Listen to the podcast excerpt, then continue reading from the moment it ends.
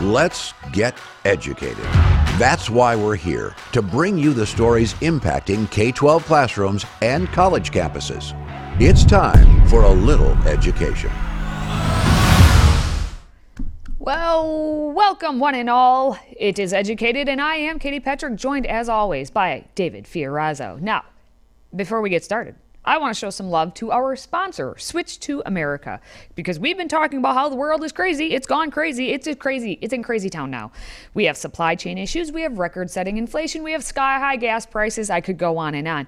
Now, during times like these, it's very important to remember, use that noggin, to remember the small businesses that are right here in the good old US of A. And we can start by visiting our friends at switchtoamerica.com. That's right, Katie. Switch to America.com right now. If you visit that, you can see all the alternatives to the everyday items you already use that are made right here in the USA. Again, switch to America.com. If you love this country and support American companies, do it. All right, we also want to give a quick plug and show some love to our friend Dr. Jake Jacobs and Jake. his brand new series debuting tomorrow night called A Brief History of American Political Parties. This four part series will cover the birth of the political parties and their evolution into what they represent today. This series is quite the eye opener and it debuts tomorrow night at 7 p.m. Central, so make sure to download our Freedom Project app if you haven't done so already. And hopefully you have done so, so you're all set for Jake's show. But now we're going to take a look because uh, we got some numbers in. The numbers are in, David. They're in. And despite billions, billions of dollars being invested in public schools every year, pff, student math and reading levels, they're just uh, what, what would we call abysmal. Is there a word worse than abysmal that we we better start looking for a word like that? Yeah. So this is good. It's not exactly a shocker. um, I, I was telling Katie before we got on the show today that I was writing about this about 12 to 15 years ago. John Stossel was doing some research, and we were looking into the math and English falling, uh, declining test scores in America. Here we are in 2022, and the headline is American test scores prompt a moment of truth for schools. What are they going to do? So, the nation's report card reveals steep declines, not just declines, steep declines, and we will add, as Katie just did, abysmal in math and reading scores among U.S. fourth and eighth graders. So, American student test scores plunged. Again, they're using these words by historic levels during the coronavirus. Uh oh, what are they blaming it on? Not the teachers, not the curriculum, not the organization of the schools, not the teachers' unions. It's the Rona. It's the Rona. It's that big old nasty virus. That's why students aren't doing well. Well, and uh, speaking of someone that sounds like the Rona, how about the Secretary of Education, Cardona. Miguel Cardona? What did Miguel have to say about this? Uh, we have an opportunity here to make sure we double down on providing better uh, access to reading and math supports for our students. And let me also say this the 2019 data, that was nothing to brag about either. We've lost our spot. We have to work uh, to make sure that our students here in the United States are number one again in the world. That's what we should be aiming for. Um, we have an opportunity here with the American Rescue Plan dollars, with the same urgency that we had reopening our schools, to raise the bar for our students, to provide them more opportunities. That means having highly qualified teachers in every classroom for every student, providing uh, more opportunities after school, providing summer learning opportunities that give students uh, a chance to catch up on what was lost during the pandemic, but also raise the bar because those 2019 data uh, is not something that I, I, I aspire to achieve. I want to go past that. Okay, David, I like music. You like music. Yes. You know the Four Tops. They had a song called It's the Same Old Song because this is the same old song that is sung every single year, but especially every time when we get the National Assessment of Education Progress, NAEP, the NAEP scores when they come out. Because what happens is you you test the fourth grade, you test the eighth grade, you test the tenth grade, but we're going to focus on the fourth and eighth, and you test them every couple of years. And what's happening? And every time, almost, they just go So, but didn't he say the Biden administration is going to raise the bar? Oh, yes. Didn't he say that? Is that a promise? Is that, oh, okay, seriously, friends, seriously, when you hear this, blah, blah, blah, blah, blah, blah, blah, you can kind of mute the, mute the, the screen or the volume whenever he's talking because, duh, what are they going to say? Every year, test scores declining. Oh, we're going to do something. We're going to raise the bar. Yeah, we got to change this. Are they going to change anything? Probably not. So I get a little tired of it. I can't imagine what parents think when they hear another story like this using words like abysmal, Abysmal. or steep decline. So the results are in, and again, um, he said this is a moment of truth for education. I could have sworn that same language of used during the was used during the Bush administration, mm-hmm. the Obama administration. Mm-hmm. Common Core got jammed in there, passed mm-hmm. through, rammed through, and of course now there's no more Common Core, right? They just changed the name. But here, here's what it is: it's the pandemic's fault. Katie, seriously, um, do you think parents hear hear this and go, "Yeah, that was probably really the reason the pandemic"? Do you think they're getting away with this? Some are thinking that. Some, parents will think that it's it's the parents who still have their heads in the sand who will be like, "Oh, makes sense." Or if they're they don't want to see truth in front of them, they just want to think politics because I don't care if you're left, right or center. This has been education in our country has been an issue for decades and decades. It was when I was in school. It may have been when you were in school. we won't reveal David's age over there. Uh, she didn't give it away though. Aha. But it, it's just gotten worse and worse and worse. And so we keep doubling down on we need to give it more money. It's more money, it's more money, and more money. And so we all know a teacher out there. You may be a teacher out there. So we want to support our teacher. So of course we, we say, let's give more money. You know, I have a, a friend who's a teacher, an aunt, an, uh, an uncle, a mom, a dad, whatever it may be, because we ma- we know people on the ground, basically. We know the boots on the ground. And so it becomes very personal for us. So we want to give the the people the money. But what we don't understand as a nation is the money that we've been giving is going straight to the unions. There was coronavirus money given to the schools, and how much of it actually reached the student? Not a lot, because in the thousands reached the teachers union. And I'm not talking overall, I'm talking per pupil. Well, Democrat policies. Let's. I mean, you take anything, any government program. They're trying to help people in the inner cities. How much of that money, our federal tax dollars, actually got to help the poor and those in the inner cities? You know, probably a big zero, maybe a few dollars here and there. Same thing in education. Um, but let's go to the bottom line here. So these mathematics results are historically awful, abysmal. National Education or National Center for Education Stats Commissioner Peggy Carr said this quote they are the largest declines in mathematics we have observed in the entire history of this assessment.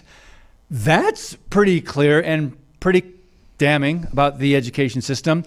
I mean, the largest decline ever in that assessment. And exactly what is the decline? Well, that's still to come because we're going to continue discussing the epic fail of America's public schools and we're going to dive deep into the actual results that show exactly how each state is performing. That's next. If you have a smartphone, tablet, Roku, or Apple TV, consider downloading the Freedom Project Media app.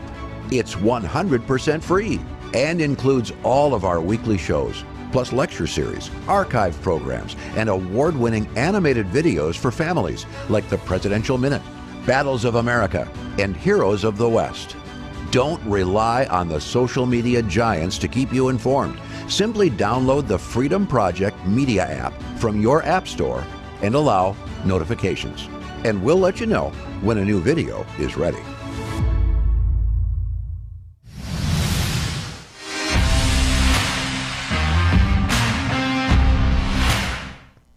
Okay, you fellow data nerds. We're going to get to the test scores and what they actually say on our nation's report card when it comes to the education or lack thereof for our students. So, National Assessment of Educational Progress, as it's called, NAEP, N-A-E-P.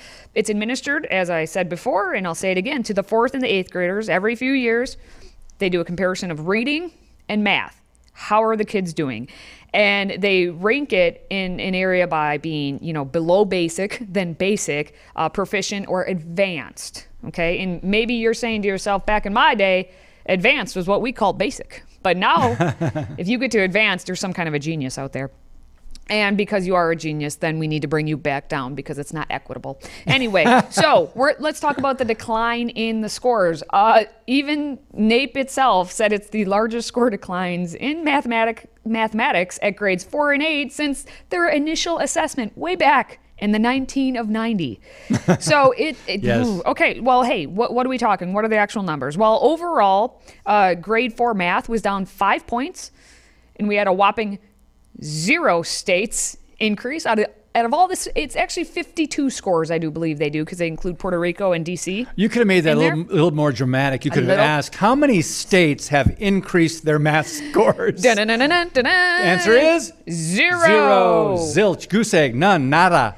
Now, 25%, just in fourth grade alone, okay? You can see it on, on the screen there. It said, but 25% of those fourth graders were below basic, right? They couldn't even be basic. They were below that. And, and what it says for the standards is that you are able to identify attributes of polygons as well as 3D shapes.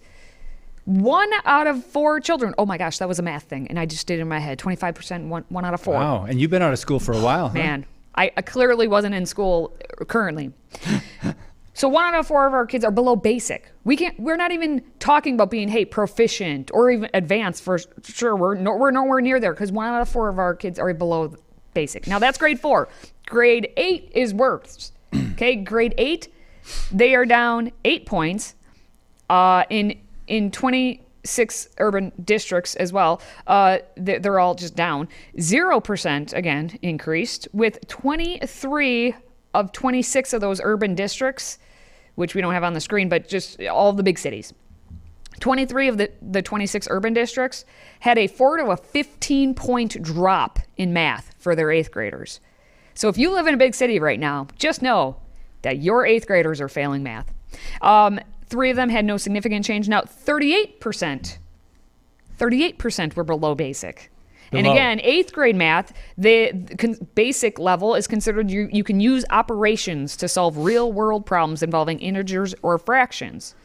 That is insane to me. That are, I mean, back in, in my day, you would take algebra as an eighth grader. You would be able to do these basic things, but our kids cannot do it. So when you look at the specific content areas and compare them, even, th- again, this is just three years ago because they go in three year increments like this. Those arrows are going down in every content specific area. And then the overall assessment is down, obviously. So our kids can't do math. Is the long and short of it. If you, in case you don't care about the numbers, which clearly our kids don't, they don't understand them. Just know it's a bad thing. Our kids are not getting better at math. Uh, can I quote a few governors, please? Uh, it depends which ones. Okay, the previous story, by the way, um, well, let's just, the headline of this story, I've just got, I don't agree with it, but I, I've got to tell you, it says Blue versus Red 2022 test scores show devastating toll of school shutdowns. Hmm, so the reason for the low scores is the Rona. The virus, the school shutdowns, that's the reason. I disagree. I want to share North Carolina Governor Beverly Perdue said this is not the result of simply a horrible three years for students.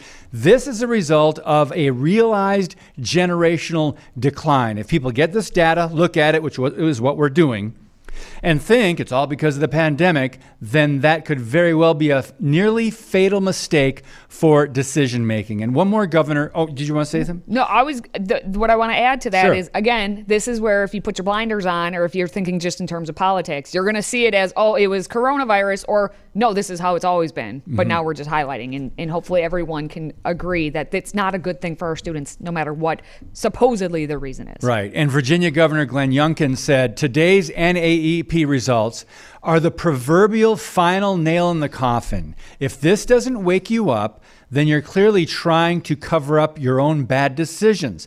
In the business world, this is a great point. In the business world, if this was your report card, there would be an immediate change in management. You would be fired. And I think that's what the voters did.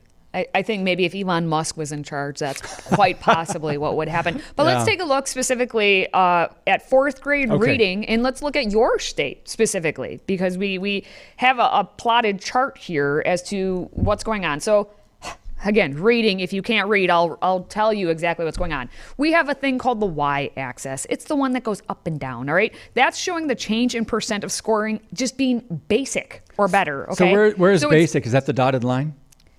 Zero percent change is the dotted line. Oh, 0%, So right. it's a negative right now. Oh, so okay. everyone below the dotted line means you are all doing worse. Okay. You got worse in the basic category. Now, on the very bottom uh, horizontal axis called the x axis, again, this is math combined with reading, uh, the percent of 2020 to 2021 that was spent in person school. So, this is actually showing quite fascinating. So, how did our fourth grade classes do with their reading, and how does that compare? Not only between 2019 and 2022, but how does it compare in terms of how much time you were spent in school. So the long and short of it is if your state is in the bottom left corner, it means you're doing really bad. Your scores have gone down far, about the 8% mark or more, and you ha- had hardly any time spent in school. And that's where you see Washington, D.C., you have Maryland, you have Oregon, Virginia, Minnesota, Nevada, New York, all them in the bottom left hand corner.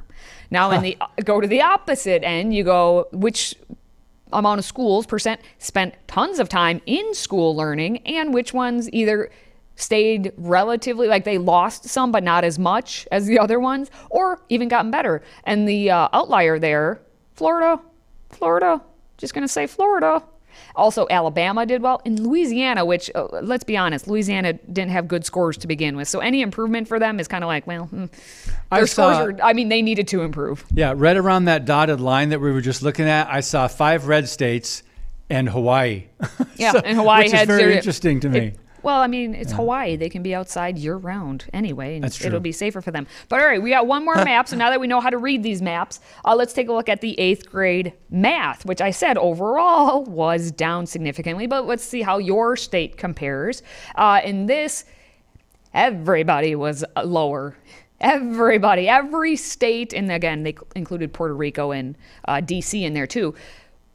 The percent of being proficient which is a step above basic. So we want everyone to be proficient, okay? That's what we're hoping for. We don't want them to be basic. We want them to be proficient. Everyone was below 0%. So that means everyone lost. Oh they my did worse. goodness. But again, it, it compares it to how much time was spent in person rather than remote. So if you're on the right side, if you're spending 60 to 100% of that time last school year actually in school, they did in general better than obviously if they were in the bottom left hand corner, which includes Washington, Minnesota, Pennsylvania, New Jersey, North Carolina, Oregon. It's a there's some color coding going on there. So is that red state, blue state? Is that what they did? yep. Okay, even I can understand that. There, look, sit at that. I, I'm so proud of you. Now, just again, no, overall, it's bad what we're trying to show you. That's the bottom line of this. Our kids are not reading any better. They are not doing math any better. They are much, much worse than they were, yes, than pre pandemic, but also keep going back in time and take a look at how our kids are not getting any smarter. And yet we're putting billions and billions of dollars more all the time. But the answer is more money, more education funding, more tax dollars. To, that's the answer. I'm, I'm sorry, Katie. When we come back, we know New York City has a homeless problem, but a new report gives some heartbreaking insight on how many school age kids don't have a place to call home. Stay with us. Today's show is sponsored by our friends at My Pillow. Save up to 66% on pristine quality bedding, towels, slippers, signature pillows, and much more when you use the code EDUCATED. That's E D U C A T E D. Educated. Support this show and a great American company.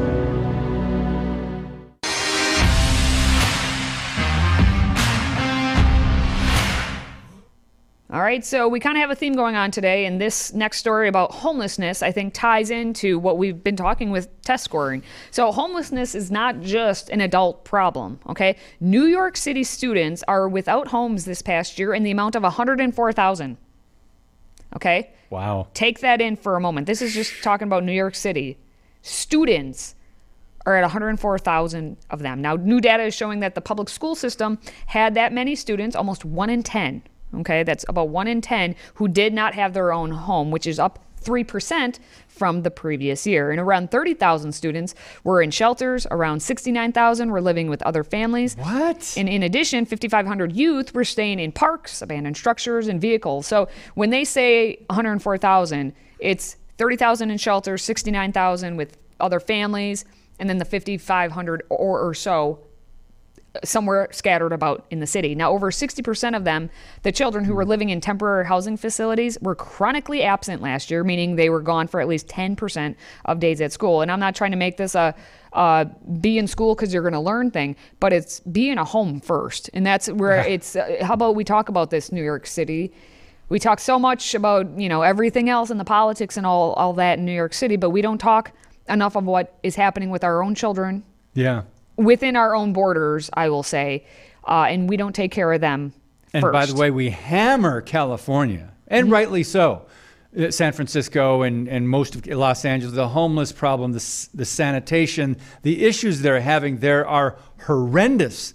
But yeah, New York, I didn't realize it was that bad in New York. Well, I, I figured it would be bad. I didn't know what the numbers were, but when you take it from the the thinking like we tend to do, especially with California, of you know the adults, uh, drug addicts, criminals, that type of a mind perception of it, and you forget that there are 104,000 children. We're talking children here. And again, in this country, we tend to focus mostly on adults or immigrants being homeless. We don't focus on our children. And that's where we do it beyond a disservice to our country. Now, uh, this is something that we can talk about moving ahead because uh, this this is what what happens a lot. Um, but just know there's an organization in New York City that's been there uh, for decades upon decades called the Bowery Mission, and their whole mission is to make it so that they get they get these kids off the streets. And in fact, they've been around since the 1870s, and they're like a great organization that's trying to to make it so everyone has a place to sleep. So, for several years, the cost of living has been going up, and that has dramatically impacted especially poor families. And I can imagine that we don't have numbers specifically on that, but that plays hugely into this problem because if you're already poor and you've got pri- gas prices and everyday expenses like groceries and eh, things going up, you're going to have some problems. And I, I don't think anyone's really seen the whole, like across the board, across the country, the effects of this yet. All right, well, we could say a lot about that, but Before We Go is up next. And we have Vice President Kamala Harris doing her best to capture the essence of Miss Frizzle by announcing the key to improving children's education lying within that which goes round and round. Stay with us. We want to hear from you. If you have a question or comment for Katie, David, or any of our other show hosts, simply visit stayeducated.org. That's stayeducated.org and submit your question or comment. Our team loves to hear from you and might just give you a shout out on air. Again, visit stayeducated.org and connect with us.